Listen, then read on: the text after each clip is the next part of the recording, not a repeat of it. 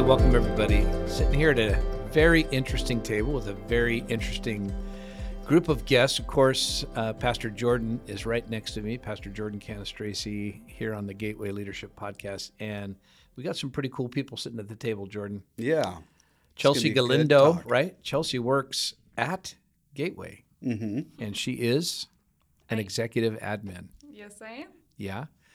And Grant Gordon is one of our elders and um, part of our leadership team at the church. And these two, well, why don't I start with you, Grant? What do you do for a living? So let's get into the topic. What do you do for a living? There you go. No, I'm a registered nurse and uh, work here in the Bay Area, one of the local hospitals. And so right now I've been working in uh, what we call peri-op, so pre and post-op for surgery prep and recovery. I've been doing that for a number of years. Oh, cool. And then before that, I was doing emergency medicine for a while. So I've been a nurse for about 16 years. To me, all medicine is emergency medicine, but that's another. That's another. If I need something, I need it like right now. Just say, just say, Even an aspirin, right? Is that? you just say stat and it Stat. magically appears. I'll say that to my wife, and that'll get it now. I need a band aid stat. and, Ch- and Chelsea, what have you been doing, and what are you doing now? Um, I'm currently, like Pastor said here, I'm currently working at the church. I am an executive admin. Um, I previously, for uh, four years, was in the ICU, and I now work in primary care, uh, just in the doctor's office. You know, when your job has the word intensive in it, you know, you know that's a that's a that's a pressure job. Yeah, high Right? stakes. I work, I work in the intensive Yes. care, uh, and ministry can be that way sometimes too. So we're going to talk about all the crazy stuff that's gone on the last couple of years, and just have a conversation about medicine and faith, and uh, walking that line sometimes between what some people are calling science, or what other people are calling Google searches, and you know maybe putting ourselves in the in the seat right next to medical professionals who have you know I've, Jordan you've been through a lot the last couple of years. Everybody has. Everybody parents have right? Yeah. um, police officers have Teachers. No doubt. teachers. Yeah No doubt. right. What about our medical people? Mm-hmm. how have they you know experienced that? So I I think and what have you been doing Pastor Jordan lately uh, in ministry? What's got your attention lately Right now, uh, the biggest thing that has my attention, you know, April and I are the young adults pastors at our San Jose campus. So one thing that we're working on is and and tending to is our young people at Gateway and um, trying to help them really come out of the last couple of years. You know, the last couple of years has really robbed uh, young people of development and community and security. And uh, so, really, our main focus for all of last year uh, and even moving into this year has been just taking these young people. And it's wild. It's like, it, it's kind of like a little bit of reparenting mm-hmm. and just like coaxing them back into community and back into feeling safe uh, because something that's really really high right now in in young people just everybody that i'm meeting is social anxiety you know? And it's uh i mean before before the pandemic especially in the bay area isolation was really hard. It's hard like you know to to make friends in general. So you throw on a year of people just staying at their homes and in this county you know being one of the strictest counties yeah. you know what i mean? And uh, the fear of the fear of getting sick but also just you get afraid of being around other people. So that's really what we've been doing. I've been hitting that hard in prayer and we're it seeing some just great it just goes to show you how earth shaking the last few years have been. I mean, we don't have to go mm-hmm. on and on about these last two years, but when it comes to young people, when it comes to medical professionals, when it comes to pastors and churches, and I think we're going to be figuring out the effects of the last couple of years for a long, oh my gosh. a long, long time. I, st- I talked to a 14 year old the other day who said he he became afraid to leave his house. Yeah mm. Afraid to leave his house, dreading leaving his house, Wow. not only because the virus was out there, but also because of the social anxiety Yeah. that you're mentioning. So everybody's experienced this, you know, in a different way. And that's why I appreciate Chelsea and Grant coming in to talk with us because we want to know how you guys have experienced this as as medical professionals, what you've seen uh, in your colleagues, maybe what you've seen in your patients, and kind of like where do we go from here? You know, because things are ending and you know the doors are opening for us to come back to life and return to life and all of that. So you know let's let's just talk. I'll start with you with you grant because you and i had a conversation uh, i think we were eating enchiladas Yeah. if i recall Yeah. and we were talking about were you know the the tensions at work how have you as a medical professional Mm-hmm. experienced the last couple of years how's that been what's that been like for you from a professional standpoint Yeah, no, it's a great question. Um, it's it's been kind of the best way I could say it is just challenging, um, and that may may sound cliche, but in, in its own right, um, maybe akin to what other professionals experience in their own realm. Um, you know, there are I'd say probably one of the things that's been most challenging, I'd say across the board, has just been the isolation. I know we kind of touched on that here a little bit, but there's already there's something to be said for, and uh, Chelsea can speak to it as well. Um, there's something to be said for being in a career where the stakes are high, um, the pressure is real. Um, you know, real lives are are there. Um, It's not a oops, I I made a mistake. mistakes have consequences yeah, Yeah, exactly, exactly. And then that you know, obviously that's pronounced in situ you know uh, settings like ICU and ER.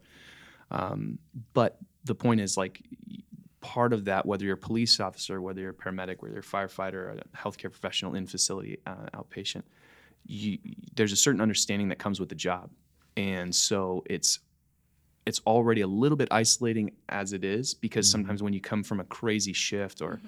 you know something like that happens you need to be able to kind of unpack that and and decompress from that in a healthy way. And in order to sometimes in order to do that you have to have people who understand you. And they th- even Yeah. just down to your vernacular like hey this happened and this happened and you know whatnot or give you the space the allowance to do that. And so It's probably hard to relate for a lot of people to relate to what you guys Exactly. experience. Exactly. And you know, and, and you know, police officers deal with it in their own way. You know, I've got Mm-hmm. families, family members, and friends that have been part of the military and special operations community, and and you know, they've got things that they've dealt with that's just I I can't even deal with. But in terms of healthcare, specifically for this, because it's been so hit hard with COVID. Um, that's been a big thing I've seen with a lot of my colleagues. Um, just feeling super isolated. How, how do I how do I even unpack this? You know, who do I talk to? Um, only my colleagues can understand, but I can't really you know reach out you know and connect with them like we used to or or whatnot. So i think that was a big one. Um, safety has obviously been right in everybody's face you know especially in the beginning. Um, eh, you know you, you, there's a lot of whether you agree with it or not um, and to whatever degree there's been a lot that's been put out about you know it's a lot of fear Yeah. you know a lot of fear and to the point where 14 year olds are afraid to come out of their house. But as a healthcare professional your, your faith really comes into play hard when you're like okay i'm about to walk into a hot room you know Yeah. or a hot wing and there's people that are in here suffering re- real suffering from a disease that we don't fully understand the right ramifications. especially in the early days because nobody really knew much about how it was transmitted the we didn't have a chance to study it you know? Yeah, and no, and so there was so much flying a mile a unknown in the beginning right? Yeah mile a minute and and it's unfortunate you know I, I want to give the benefit of the doubt. People are there to, to help people. Right. uh, unfortunately the news you know, newsreels don't necessarily you know it's hyped and you know everybody's you know when new york blew up and Yeah. people are dying and they're putting people in body bags and you know and they're freezer trucks and i mean all the craziness that was going on. That's what people instantly thought that it was some kind of like hemorrhagic ebola type situation.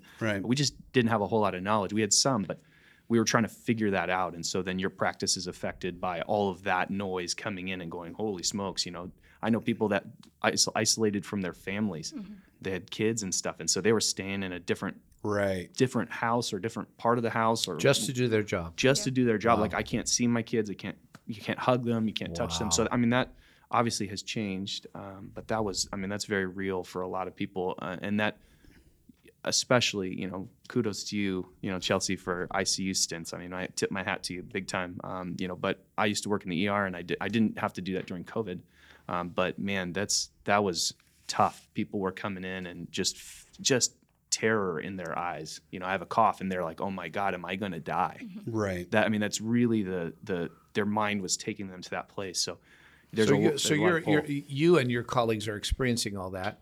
I imagine in the early part that was you were pretty fresh. You know, you're ready to. You're emergency people. You're you're like, Mm-hmm. hey, we're on this. You know, this we're going to do our jobs. But as time went on, Mm-hmm. right, that just compounds and gets some of it gets easier because you understand it a little bit better. You understand Mm-hmm. what's going on.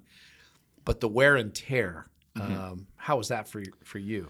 Yeah, that um, I, I had the luxury. I mean, my wife and I don't have small children, and we live in our own house, so I had the luxury of being able to come home and decompress. And she's just a, you know, she's just an amazing woman, and so she's learned to help me process when I come through stuff. Um, admittedly, I'm I wasn't in the ER and ICU. We floated over to the main hospital. I was job was in question at points because they had to shut down my unit, and then we were floating over. And there's a lot of tension because nurses are doing, you know, not just nurses, but PAs and and techs and and you know people are moving into realms where there's no protocol here. Uh, we don't have the resources. There's understaffing. There's they're asking you to do things and they're do, you know doing the best they can. I'm give the benefit of the doubt. They're doing the best they can to to do what they can, but you're kind of going, man, my license is on the line. If I make a mistake here, someone's going to pay the price, and that could be a very real clinical consequence, but also it could be my job, you know, Right. legal ramifications. So there, there was a lot of things that all kind of commingled in that. So um, it that to your point, uh, that the acuteness of it as we got more knowledge of the in you know kind of the pathophysiology of the process uh, that kind of settled down a little bit but then there's just the duration there's Yeah. man there's wave after wave after wave and i think that mentally and emotionally people and, and that stress was very real and there's a lot of lot of turnover a lot of burnout um, people that just like man i can't take this anymore Did you see people walking off the job? Was was there? I mean, I've seen it in ministry. I've seen it in education. I've seen. You know, I talked to one pastor the other day. He said, "This is not what I signed up for." Yeah, I, I that's a great point. I didn't I didn't personally see that, but I knew like right at the bat there were a couple um, uh, just in my firsthand knowledge there were a couple nur- number of nurses, number of PAs, number of docs that I knew that were kind of on the cusp of retirement. And as soon as this thing rolled out, and, and I don't blame them. I'm, there's no, Right. not, a, not a drop Yeah. of judgment. They were like, I'm done. Perfect I'm- timing. I'm out. You know. and so there were there was a lot of that, but there's a lot of there was a you saw a lot of the um, you know I don't want to paint just a dismal picture. You you did see a lot of just the beauty of people being like, these are my coworkers, these are my patients. Mm-hmm. Um, if this was my mom right in front of me, I would do everything that I Yeah. could, and I'm going to do that for this person. You know, so you saw a lot of the beauty and and and strength and and grace that was that was kind of made manifest in in all sorts of forms and shapes. Wow. What about you, Chelsea? How did you kind of experience, especially in the beginning, all of this? Yeah, it was. Um, you hit the ground running. It was a fire hose that you were trying to drink from. Um, one moment, you uh, show up to work and you are doing what you expected, what you've been doing for the last few years, and the next day you show up to work and there is no protocols for anything. There is um, 101 things being told to you that conflict with each other Yeah. and Absolutely. um, you're trying to figure out which do I do, which is safe, which is uh, proper for this specific family and patient, but also what am I comfortable with? Yeah. What do um, what do the three doctors that are trying to coordinate this care um, say about all of these other things that these other three doctors are saying? Yeah. in complete conflict. Uh, it was just so Like a confusing. collision- a collision So of- confusing. Wow. So how does I mean, man, how does that for a for a profession like that, how does like your how does your faith Mm-hmm. balance into all that? Right. Like making decisions when you're yeah, coming from a system where you know exactly what the Mm-hmm. protocols are and and and you know exactly what the tried and true things are Right. and now you don't um, how does your how does your faith kind of kind of help inform you in that kind of environment Yeah. Uh, that was a very trying time, I think. Um, so, the beginning of the pandemic, we found out we were pregnant. and that was also a, a big thing for me specifically to feel like how do I go into work and work with this this virus that I'm not sure is it going to affect me and my family if we get it is it going to affect my child that I'm carrying um, what could I get treatment for what could I not so I think that the in the confusion I definitely faced my own set of fear my own set of anxieties trying to protect myself and my family um, and not knowing anything Yeah. um, so I found in my own space, similar to what Grant was saying, trying to find places to decompress, trying to find places where I can instill truth into myself. Um, I just would pray my entire way to work, Lord, th- this is what you've done for me so far. I've interacted with millions of diseases at this point, and I've never gotten one. Yeah. I have interacted with tons of patients who are communicable, and I've never gotten anything from you. And I'm not going to cower in fear as I walk into this shift simply because I don't know the answer yet. Yeah. And um, I just started reading Psalms every morning. I started listening to worship music on my breaks. I had to go outside and go for walks. It was just protecting my peace. Just to keep yourself together yeah. Wherever I could. What a battle. I mean, because I love the families that I got to work with. I genuinely, that's why I love nursing. That's why I chose to be a nurse. It was because I loved being a part of that team Yeah. and knowing that part of my own process would inhibit that was just not something I wanted to interact with or even um, consider. yeah. But it was absolutely um, something that I needed to walk through every moment that I wasn't actively nursing. Yeah, so it's more of like a decision than Absolutely. than like just going with a feeling. Uh, So so like for that fear, this is for either of you, I guess. Um, how much of it for you was an active decision? I'm not going to be afraid. Um, versus versus your actual fear. like how often did you have to like make the decision, you know, despite actually feeling fear? Yeah, I think um, it was abs- absolutely more of a decision. I think when it came down to it, um, I, I knew those things. I knew that I didn't need to be fearful, but everything around me was telling me you should be afraid. Right. You're a pregnant woman. You're um, very viable to get this um, disease because all of a sudden being pregnant makes you more at risk. I don't know. Yeah. Um, and because you're pregnant, we don't know how we would treat you. So therefore, A plus B equals C. You should be very scared. Yeah. Um, and reali- looking back in retrospect, I can absolutely see there was nothing to be afraid of. Um, overall, we were okay, Yeah. um, and the the measures that I took ultimately provided me a safety. But um, and we were given safety in certain degrees through the hospital, through protective equipment, through those things. But even um, my acknowledgement of I know these things work because I've used them before. Why am I scared they're not going to work now? Yeah. Yeah. It, wa- it was such a um, an infiltrating thought that I ultimately that's- that's well said. knew these work. Mm-hmm. What's going on? Yeah. Yeah. What about you, Grant? Did you have to fight a lot of a lot of fear? Uh, to a degree, yeah, yeah. You know, it's like like I said, you're, you're the the rubber meets the road when you're about to walk into a, a room and you Yeah. go, okay, this person has a uh, an unknown contagious disease, um, and and I think one of the one of the challenges, um, you know, to Chelsea's point, and to her background, especially ICU, you know, you do a I, I had limited exposure during COVID to that to that space because I'm not an ICU nurse. Um, but we went up to try to help resource at times. They were kind of trying to on the spot cross train you over to different aspects, and so you're a little bit out of your out of your wheelhouse.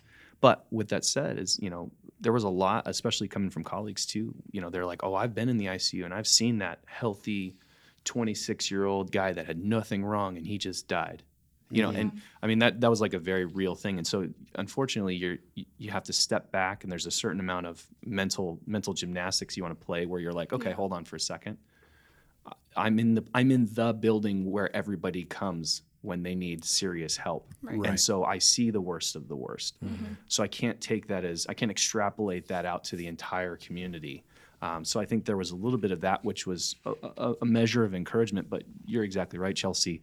There there's stuff that just comes at you you know? It's like when you're in the middle of a fight you you're in a fight. Yeah. people are coming at you one way or another or things are coming at you rather Um, and so you just really need to stand in that place and really declare what's true um, and realizing that your emotions follow your choice and your and your your thoughts right? Your beliefs affect your your thoughts your thoughts affect your feelings your feelings affect your choice.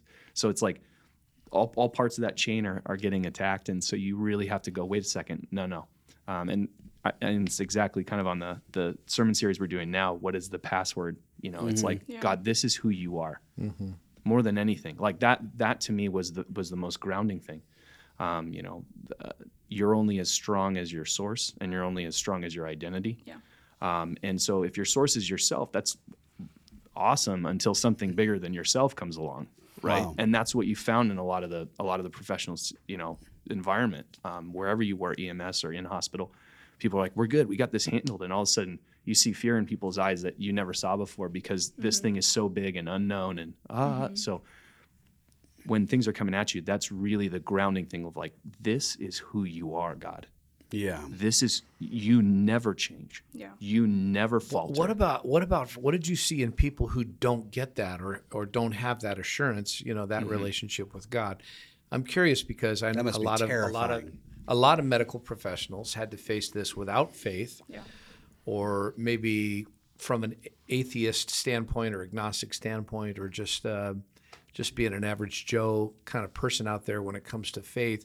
You guys each, you know, I can see looking in Chelsea's eyes. This is an emotional conversation and for you as well. and you're strong believers. You're strong in your faith. What about the people that didn't have that? Could you feel where they were at when you looked around the room and when you how Yeah. did you experience that? Absolutely. And I think going back to a question earlier that you asked Grant, the the wear and tear of the last two years is, I believe, what got people um, as the exodus. There's such a nursing exodus right now, Is there? and I wondered if um, there was. I, I, I hadn't heard. and I think that it is when you have no God in a situation like this, when you have no um, Jesus in you, you are exhausted. You have poured out for the last two years, and I'm sure you I have see- Jesus and I'm exhausted. I'm just going to keep it real right there. hey you know what Yeah. No, I'm I'm I'm kidding. But no, that's a really good point because they don't they where do they go? You know, Yeah. where do they Yeah. draw? I could I I have a source I can Right. draw from, right? Right. We all get tired. Mm-hmm. We all feel drained. Mm-hmm. The question is uh, how do we get refilled? Right. So for well me, I know how to get refilled. Mm-hmm. And you did too. You you listened to praise and worship. You prayed. You quoted the scriptures. Both of you. So, but I, I just hurt for the for the lost, going through this and whatever else. So Yeah. there there's a there's a um, a certain level um, and I think maybe it's just relationship kind of based um, where you have you have permission based out of a relationship with your colleagues to either talk about certain things or I mean heck even just pray for people Yeah. um, you know I've had colleagues limited to a degree but just saying hey all right, how you doing you know and Right. and I don't know that people would really open up incredibly, especially on the unit um, or in the break rooms or whatever. You kind of got to keep your Keep guard your up, game- keep game your ga- face game on. face on. Right. Don't break down in the break room. no doubt. Um, but but you could tell that you could just you could read it, and I think that was a, it was an incredible opportunity. Um, and I'm not saying I walked it out perfectly, but there was an incre- incredible opportunity. I remember one time when this was very early in the pandemic, I'd floated over to a unit that I was you know kind of on the spot cross Johnny on the spot cross trained. Um, and so we were going to go recover this uh, patient, and they were COVID positive. And so people were, um, and these are these are great people. I'm I'm not in any way insinuating anything negative, but there was real fear, and so, so you could see that. And so I, nobody was outright refusing. Maybe there was a little pause, and and rightly so. But I just said, you know, and I wasn't trying to be bravado.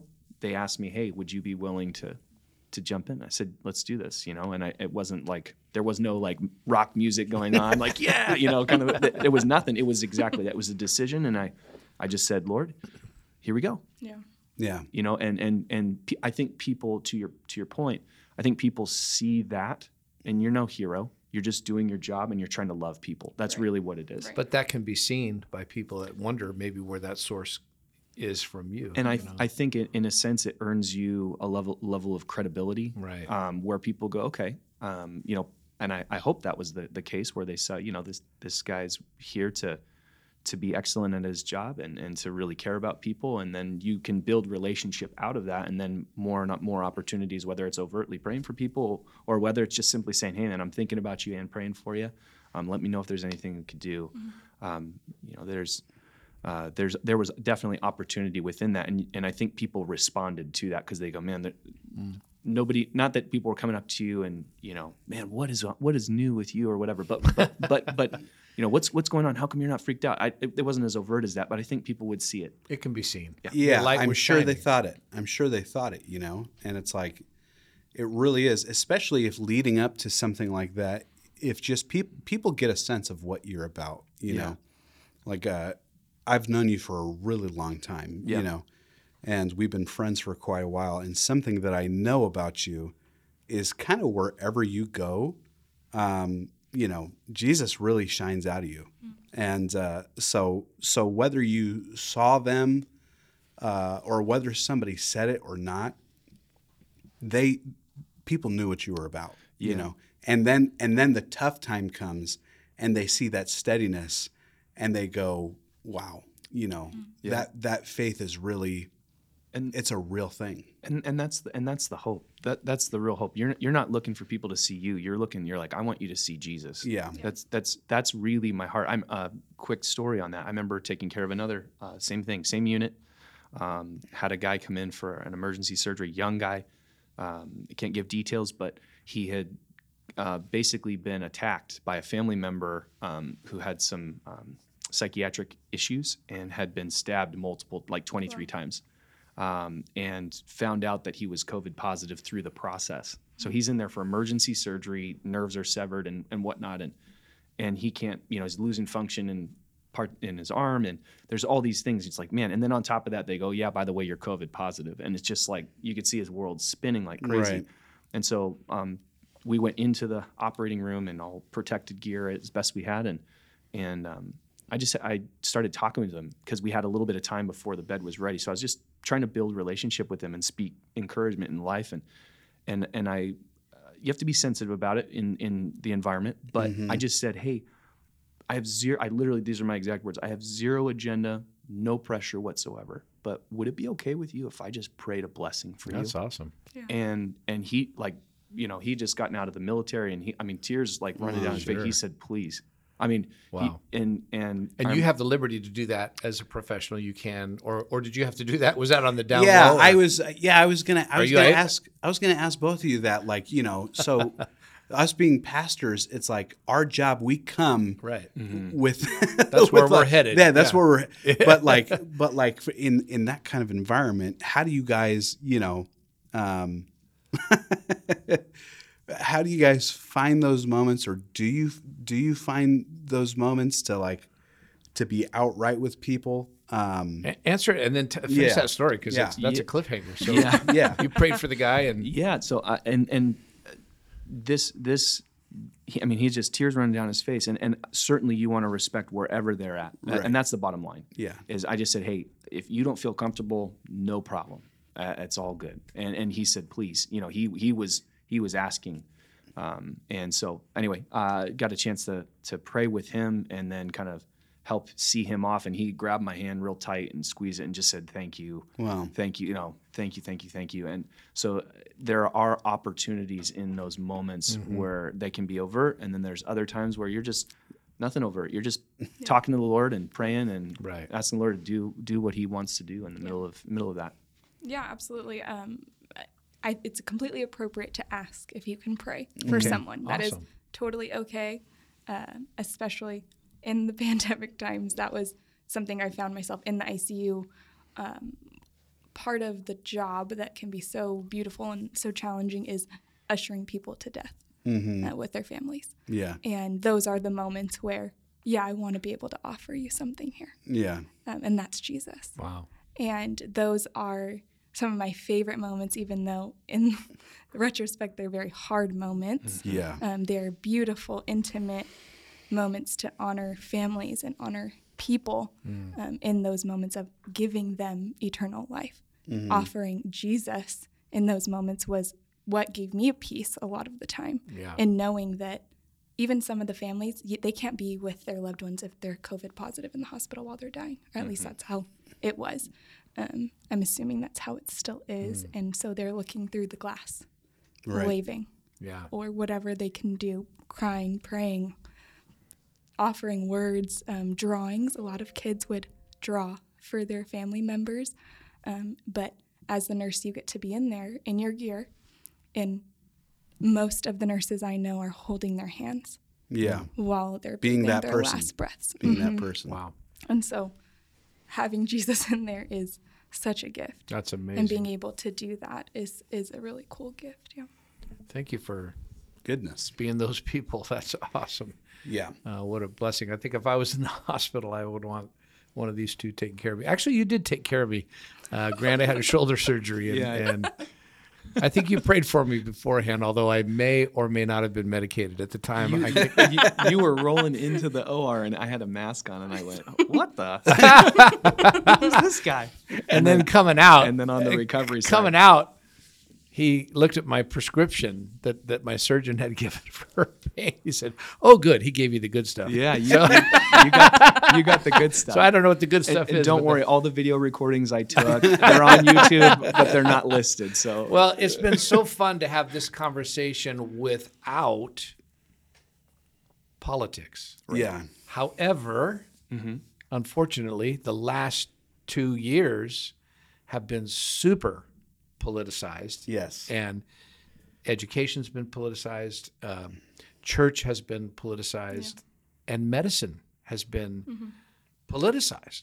I mean, like nothing we've ever seen before. And that has created one thing I'm learning is um, the more complicated things are, the more painful they are. yeah And I think what, what I think what has made the last, you know, this era that we've all walked through painful is how compli- complicated, how complex the issues are, and it's really not black and white. Now, for some, for some people, every issue is black and white. I don't know what to do to help those people, but to me, there's 27 layers of complexity on any one issue, especially when it comes to medicine or uh, taking care of your health or whatever. And then you've got presidents and politicians and people advocating positions and news, you know, corporate news. And uh, you've got uh, big media shutting voices down and pushing certain narratives. And it's very complex. And that has has been for me exhausting and difficult. And I can't imagine how it's been for you. I was just wondering how you guys experienced that side of it you know not without i mean not not asking you to take positions or necessarily but how has that been for you? Because everybody's got a story about politics. How is that layered into your experience? Have you faced difficult things because of the intersection of politics and medicine? Yeah, I, I mean, definitely. I think, um, I think that kind of the best way to to broach that is just realize that there's an element of you just do your job, right? Yeah. And I think that that's that there has to be a very real aspect where hey, at the I'm clocking into my shift, Right. Politics. I'm not here to be schmolitics, political. yeah, exactly. You know, like I'm here to take care of my patients. I'm here to be a good colleague, a good coworker. I'm here to to give great care um, to family members and and to be the best nurse that I can be. Um, and then I think there's uh, another kind of side part uh, where you have to be aware because what's happening in the political realm is affecting you, and it's affecting the hosp- your employer, and it's affecting you know whether it's a city or a county or or whatnot. So there's elements of needing to needing to be um, abreast of what is Right. un- unfolding Aware. exactly. Um, and I think, kind of in a nutshell, the best, uh, the best. As I was thinking about kind of this question in terms of our discussion, uh, I was just reminded. I felt like the Holy Spirit was talking to me. He just said, you know, the the real key here is awareness versus focus. Where the Lord never called us to be recluses, you know, and we're just holed up somewhere and you know whatever. I just I'm going to be agnostic and you know politically and have no no bearing. I mean, welcome to civics, you know, 101 kind of thing. But but to that point is I, I really I, I and I'll speak for myself. Um, I really felt the the the the leading to basically say the Lord's like, I want you to be aware of what's going on. I want you to be engaged to a degree. Um, it's difficult when social media is uh, you know you watch one video and they've got algorithms that'll then only feed you another version of that video maybe with a little more extreme but what they won't do is provide a counterpoint Yeah. you know they say hey you watched you know this video on on You'll like this. this one you know then they're going to push you to the next Here one are So- seven other videos so just like be- that. yeah so you become entrenched in your viewpoint versus saying hey you know the opposite of like hey you watch this one how about a counterpoint you know and to be able to balance that out and have a healthy rigorous respectful di- dialogue and discussion but i felt like um, the lord was saying i want you to be aware and engaged Right. but i want your focus to be on me That's Yeah. good. and that that was really kind of the the north star for me through this process of saying you know i've got my convictions and i and i've processed those with the lord as we've walked this out um, and and so to be able to say yes lord i'm not gonna i'm not gonna go binary here and you know either hermit up or, or go full tilt you know burning burning things down and you know picketing and all that all that kind of stuff it's like god what have you called me to do Right. and to the extent that you lead me, I'm going to walk that out with godly counsel and with wisdom and, and thoughtfulness. Um, and I'm going to be engaged to the level that I feel uh, that you've called me to. And, but I'm but above all of that, I'm going to keep my focus on you, on who you are, on your truth, because that y- you are life. You know, you're not just theology. Bible verses are are cool until you walk into a room with a contagious disease, you know, and you're like, Yeah. oh, do I believe this? Yeah. Right. is this saying? So I think that was the key for me is being aware, uh, being aware and engaged um, as much as I reasonably could into the leading, you know, to the point I felt led to, but then also being focused and saying, Lord, you you supersede this. Wherever this mashup and the convolution occurs, you're, you're bigger than this, and so um, I'm gonna just kind of do both, but keep my focus first. Did did the did the pressures though ever push you to a place where you didn't want to go? That okay, that's that's where you wanted to be. You you just keep your focus on the Lord, and of course you did. But were there some hard decisions or hard lines you had to walk, or maybe are still walking, uh, where where pressures hit you and you just didn't know what to do? Uh, Yeah, I mean, I, I definitely had conversations um, with, you know, particularly my wife, um, really to that end. I mean, I to the point of the vaccination situation, that was a big one and affected a lot of people. Yep. Um, and so that was something I really had to walk out and make a decision that I that because everybody's doing something different and calling you to maybe yeah. take a stand Ye- or well, uh, there's there's political appointees and legislation on Right. multiple jurisdictions that are all saying, "Hey, this this is what we're doing," you know, and so um, you And this rea- is what you will do, right? Yeah, and I think not just for myself, but for many, many people um, who've gone through the exemption process, really had to make those decisions based on their convictions. Yeah. and and that was um, when you're talking about livelihood, that's a big deal. You know, Yeah, you're losing sure. your your your job or, or your career, and and not just pot- potentially depending on the situation and the timing involved it- you know it's not just like oh okay cool i'm gonna Mm. yeah i don't want this one i'll go to the hospital down the road it's like oh you may need to change careers you know that so that it was there was significant ramifications and you, each person had to kind of walk that on according to their conviction so that that got really real for a lot of people and that's still kind of unfolding as we speak Yeah. Yeah, I would say I um, I saw a lot of the same things, and I think that you put that very well.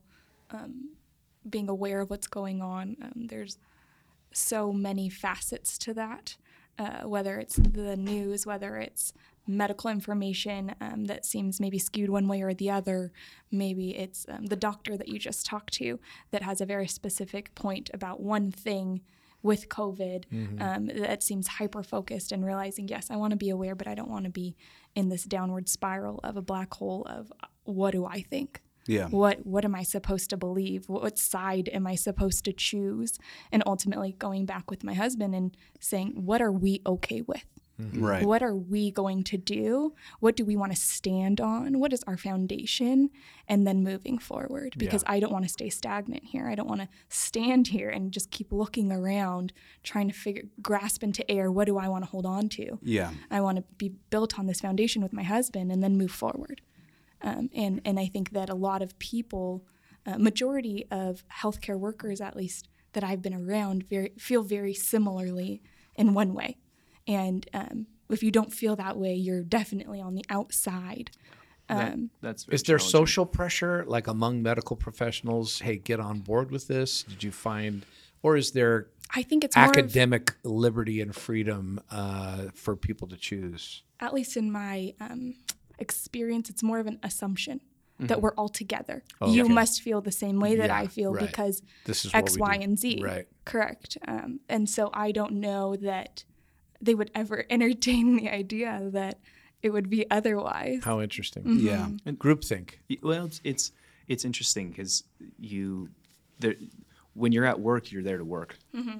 and it's it's kind of a taboo thing, Right. You know, and and and for obvious reasons, and, and Yes. I don't know that there was. I, I'll speak for myself. I don't. I haven't experienced any like outright hostility or No, no, or not but at all, people not at when they find that perhaps you don't uh, agree with them on you know X, Y, or Z, then maybe raise their eyebrow a little bit Yeah. and kind of hmm okay, and and you know it, It yeah, you can see that shift in not just that one point, but how they're maybe viewing you as a whole. Yeah you know and and at that point you really just go lord you're my you're my front and rear guard. You're my vindicator. And um, you know i'm not perfect but i want to do my job as best as i can and and i, I think that will speak for itself. Um, so there's definitely that kind of I, I think it's well put. There's kind of that assumption. Um, Yeah. and so y- you have to be very tactful and um, tactical in terms of having those conversations. Well, it's very informative to me because you know, as pastors, um, it, it doesn't it doesn't seem quite right to say we want to be professional, but that really is what we need to be. Um, and and in this era, people are uh, empowered by a lot of emotion and a lot of uh, polarity. You know, w- whether it's vaccines or masks or i the find social media a very calming calming factor yeah, yeah. That's what I do to relax. Go look at different it never hashtags. feeds the fire. But I chose myself. I chose to to not jump in there, and it's uh, interesting uh, because people want you to, Yeah. and you're almost supposed to. If you're if you're a man of God, you're supposed to take a Yeah. position on literally everything. But my thinking was, as a professional, people are not coming to my church to get advice about vaccines Right. Right. and to get my view on the latest story on you know whatever. So Yeah. I think there is. If I could just say this to pastors, leaders, let's let's be equally professional. You know, Yes. why, why are we exempt? You know, why are we exempt from uh, getting down into the mud and and fighting? You know, it's interesting Yeah. also that Jesus, when they arrested him, they came in the garden, they came with their clubs and their spears and their, and he said, "Well, this is interesting." Basically, yeah. he said, "I was with you every day in the temple. Why didn't you arrest me there? Yeah. What am I? A revolutionary?" Mm-hmm. He said. yeah. What am I? A political zealot?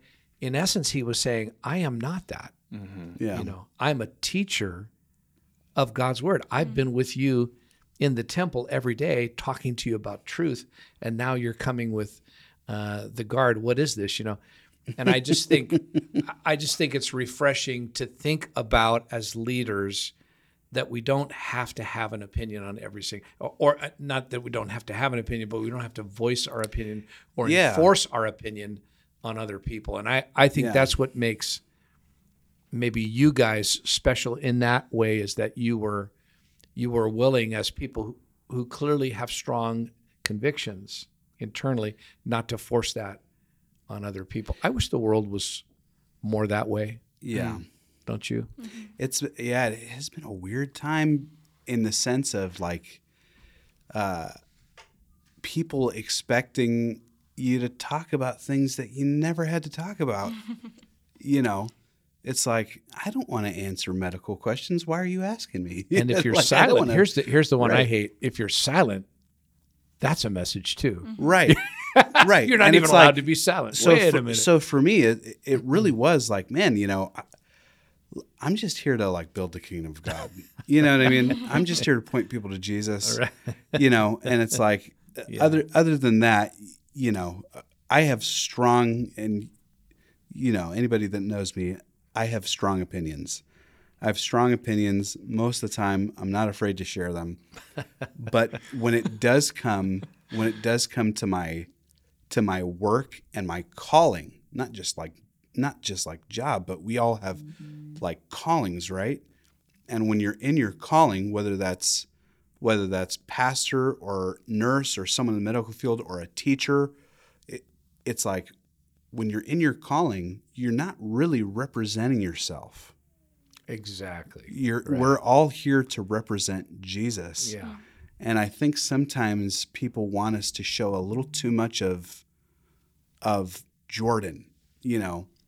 And I'm like, look, you know, a lot of what I have, a lot of my own thoughts and a lot of my own convictions, um, or a lot of my uh, opinions probably can't help you that much. What I do have that can help people is I, I have Jesus. Yeah. I have Jesus. And you could make a mistake on taking a position on a drug or a vaccine or a this or a that because it, it the story is constantly changing. We're co- always losing, Uh, uh, learning, I should say, learning new information, getting better input. So when when you voice, when you stand in a pulpit and you voice something like that, and it turns out to be incorrect, that's a little embarrassing. Sure. So you've left your lane and you've caused a collision at the same time. You know, very interesting.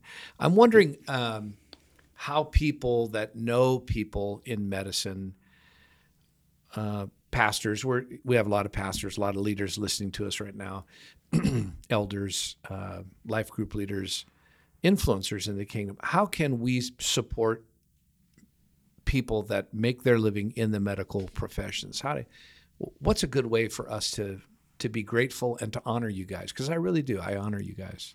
Well, thank you. Um, yeah, I think that it is definitely going to be specific for each person and how the, they're going to decompress. Um, I think overall, obviously, playing for praying. I'm sorry, praying for their hearts while they're at work. Yeah. Um, and, and letting them know that. I think there's something powerful about letting someone know that you're praying for them while they're at work and, and feeling that coverage That's so good. it, it's just very powerful to know that um, in that you're not alone. I'm not just praying for myself. I'm not just praying for my own heart and mind and physical body, but um, I have a team of Yeah. people that are backing me here. Yeah. And that um, obviously, I, I think that there's been a wave of healthcare um, heroes and all of that. And that's, um, it's fun, but it's also sometimes feels a little in vain in knowing like but can you really connect with us? Can you really understand um, what we're feeling and how we're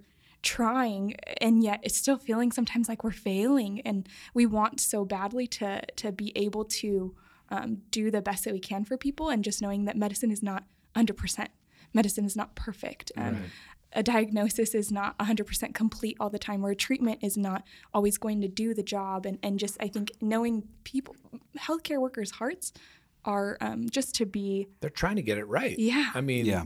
yeah, they are. So honoring them in that way and letting them know, hey, I'm praying for you as you negotiate this stress, and yeah that's really good. I think I, really like what you said there. I think I think you, you hit the nail on the head. I, I literally have a number of times that I distinctly remember, um, uh, many of them from the uh, time my time in the emergency department, where um, my wife, who was it's funny, she wasn't even my wife then, but we were just in the process of friendship and dating and etc. Long story short, she hates spiders. And she would have like no, I, Oh kid, I kid you not, she had like horrific spider dream. Just like boom, it would wake her up, and then the Holy Spirit would say, "Pray for Grant." wow And turns out, like at the exact time, there was something pivotal happening in the emergency department, whether it was clinical or spiritual or relational. I mean, it was just there was a number of times. So, just that it's, it's it's a single example of just the fact that prayer is powerful. Yeah. Um, it is needed, and it's a huge way to support anybody in that environment. Again, whether they're police or sheriffs or fire or jail or EMS, you know, in hospital, etc. Um, and I think the other thing that stood out to me big time is real relationship. yeah Um, COVID has taxed everybody. Isolation has been probably the number one killer. Huge. Um, you know, I, sorry, I'd say killer facetiously. I don't mean to. Yeah, that came out bad. Don't do that, Grant. E- Easy. There you go. Easy. No, it, it's it's been the number one thing that, that has caused wrecked havoc Yeah. Yeah. uh, on on on people, on relationships, on so many different Yeah. so many different things. And so one thing I just uh, part that I had just jotted down was real friendship, reconnecting, and thank God for COVID restrictions ending. You know, in so many respects, and I hope to see that progressively continue. But Yeah. maintaining and, and in organically kind of investing in those relationships and having fun mm-hmm. because work is hard in the hospital and EMS and you need some time to be able to you know watch a game or, or go for a hike or you know do something fun together go to the beach enjoy each other's company and and that that in and of itself I think God made us that way I like to egg my neighbor's house, And uh, that- just for fun. yeah I find that's very how, therapeutic. do they find it fun as well You know, I haven't asked. yeah don't ask don't go. there you go no but the point but i think in that point i I, I like the element of the very real element of like especially coming out of covid really being intentional about rebuilding relationships Yeah. um, not forcing them but really you know connecting with people who are in that space and the other part is really being able to listen to them because i think you know chelsea's said it, said it very uh, eloquently um, that people it's hard you want people to understand Yeah. you know not that i want to like throw my burden on jordan you know it's not like i'm gonna Right. just you know verbally unpack and vomit all over you so to speak but this is going to be something where it's like hey if we're talking and you know we joke and laugh and we enjoy each other's company but sometimes it gets real Yeah. and you you want to know that someone's there not judging you Yeah. and they're they're like hey i got Jor- you know i got your back Greg. Yeah. you know mm-hmm. i'm, I'm here for you and i want to i want to i really actually want to understand what was so tough about that day. Mm-hmm. Not that you have to unpack it but if you're if you want to i'm here. You know that alone is just massive. And so speaking to your question kind of full circle how can leaders really support those in those positions is really maintain those relationships. Yeah. you know just even going out to lunch once in a blue moon and just saying how you doing?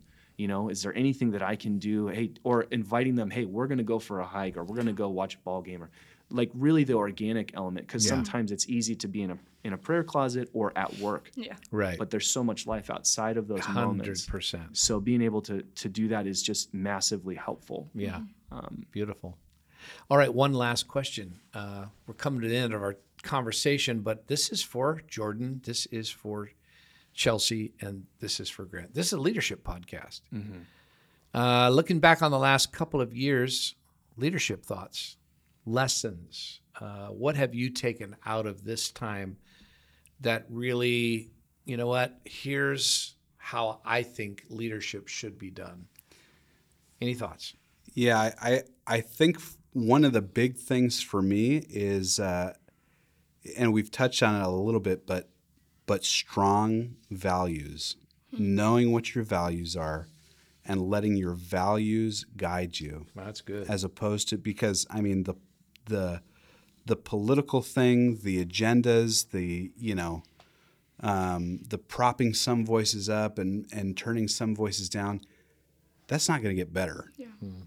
that's not going to get better. If anything, it's it's going to get worse.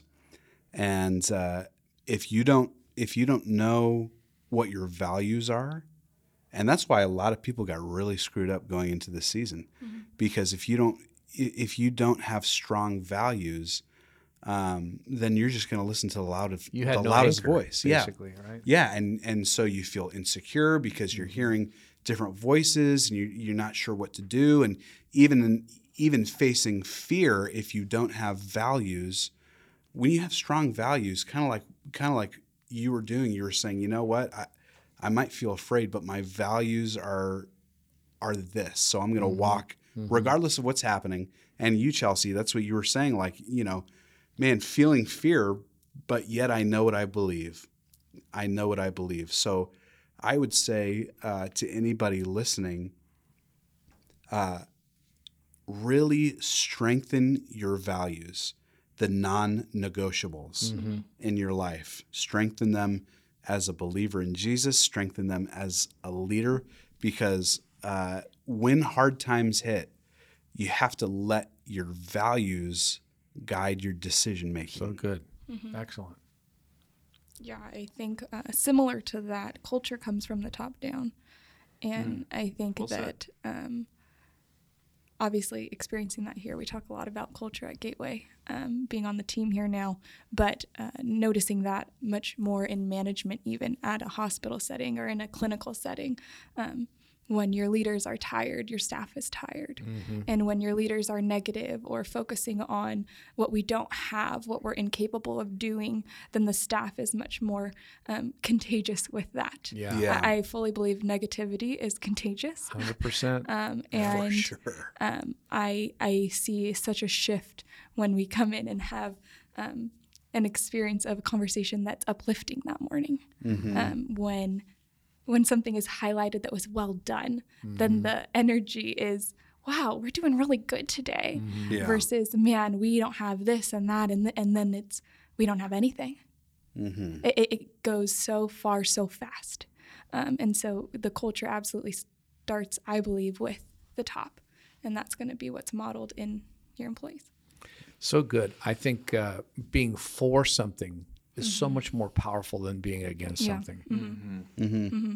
You know, everybody kind of knows what they're against. What are you for? I think that's what that's what I hear you talking about, Jordan. That's so good. How about you, Grant? Yeah, no, I, I'd say um, the relationship, especially amplified and highlighted by the COVID experience of isolation, um, the relationship you have with Jesus is key. It's Yeah. it's it's So good. It's not he's not just theology. He is life. Yes. You know, he is the I am, and he's my friend. He's my father. Yeah. He's the one that I go to. We talk. It's not just okay. I went and said my prayers and you know that kind of thing. He's the one that I'm talking to through the day. He's the one that's that's giving me wisdom as we go. He's fathering me through that. He's my I, he's my friend, and and where I'm going with that as a leader is if that um, if that's not first, if that's not established, there's no shame. But God's calling leaders, especially, to keep Him first, Yeah. so that they themselves are filled and they're they're walking with Him. And then all of a sudden, you know, you can't can't can't give out what you don't have, mm-hmm. and Right. there's nothing that can take the place of being alone with Jesus. Period. And then walking with Him throughout the day. So keeping that priority first of man, you're you're my Father, you're my friend, you are a you're the one, the person. You're not just a concept. You're you're you're with me through all of this stuff. And I, you know, I'm reminded of David and Ziklag. You know, he he strengthened himself. He's about to be killed by his own guys, and everything was taken. And it says he strengthened himself in the Lord. He wasn't. I'm, I'm firmly convinced he wasn't just reciting Bible verses. You know, he was he was talking to his to his God. Yeah. He was talking to Right. the the He person. knew what to do to to make himself strong. Exactly. Yeah. And so because that and that that wasn't something that happened in the moment. That was something that he had cultivated in the backfields. Right. And so when the pressure hit, he was able to turn in relationship mm-hmm. to to his to God and say, You're mine and I'm yours and I I believe you, I trust you. It doesn't feel like it, doesn't look like it, doesn't seem like it, but you are bigger than all of this stuff. And what was in him poured out in the under the pressure. You know, when we squeeze Christians, we should see Christ. You know, Yeah. kind of a thing. That's right. That's Um, so good. So I think just as a leader, keeping that priority and not, you know, I've heard it well said, you know, if you miss your time with the Lord, don't feel ashamed. You should just feel hungry. It's like if I miss a meal, I'm just I, the next time, I'm like, man, my stomach's rumbling. I'm, I'm really hungry. So if I miss time with the Lord, no shame, no judgment, no condemnation. He loves you. He's with you. He hasn't left you or forsaken you. You just keep going. You're like, man, I'm just getting hungry for more, more of Yeah. Him. So Very good. Yeah. Very good.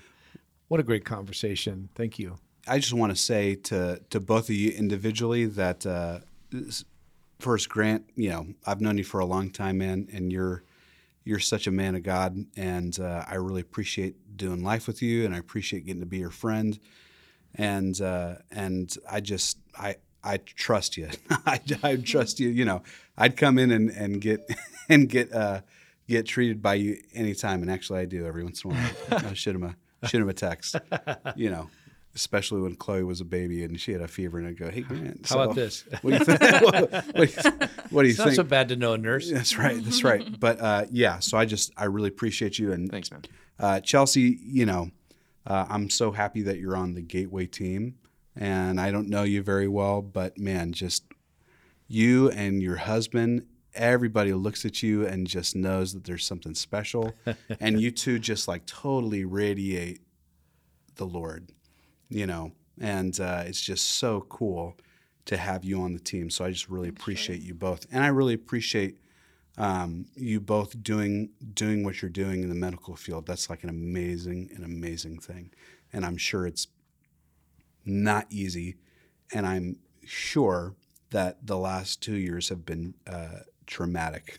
Mm-hmm. traumatic. So I, you know, thank you guys for for everything that you do. Well said. Well said. And let's just keep doing what God has called us to do to inspire, transform lives. Thanks for a great conversation.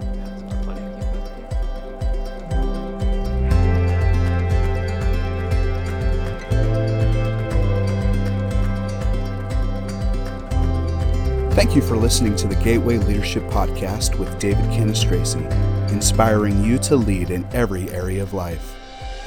We'll be releasing a new episode every month, so be sure to subscribe wherever you listen to podcasts. Gateway City Church is one church that meets in multiple cities.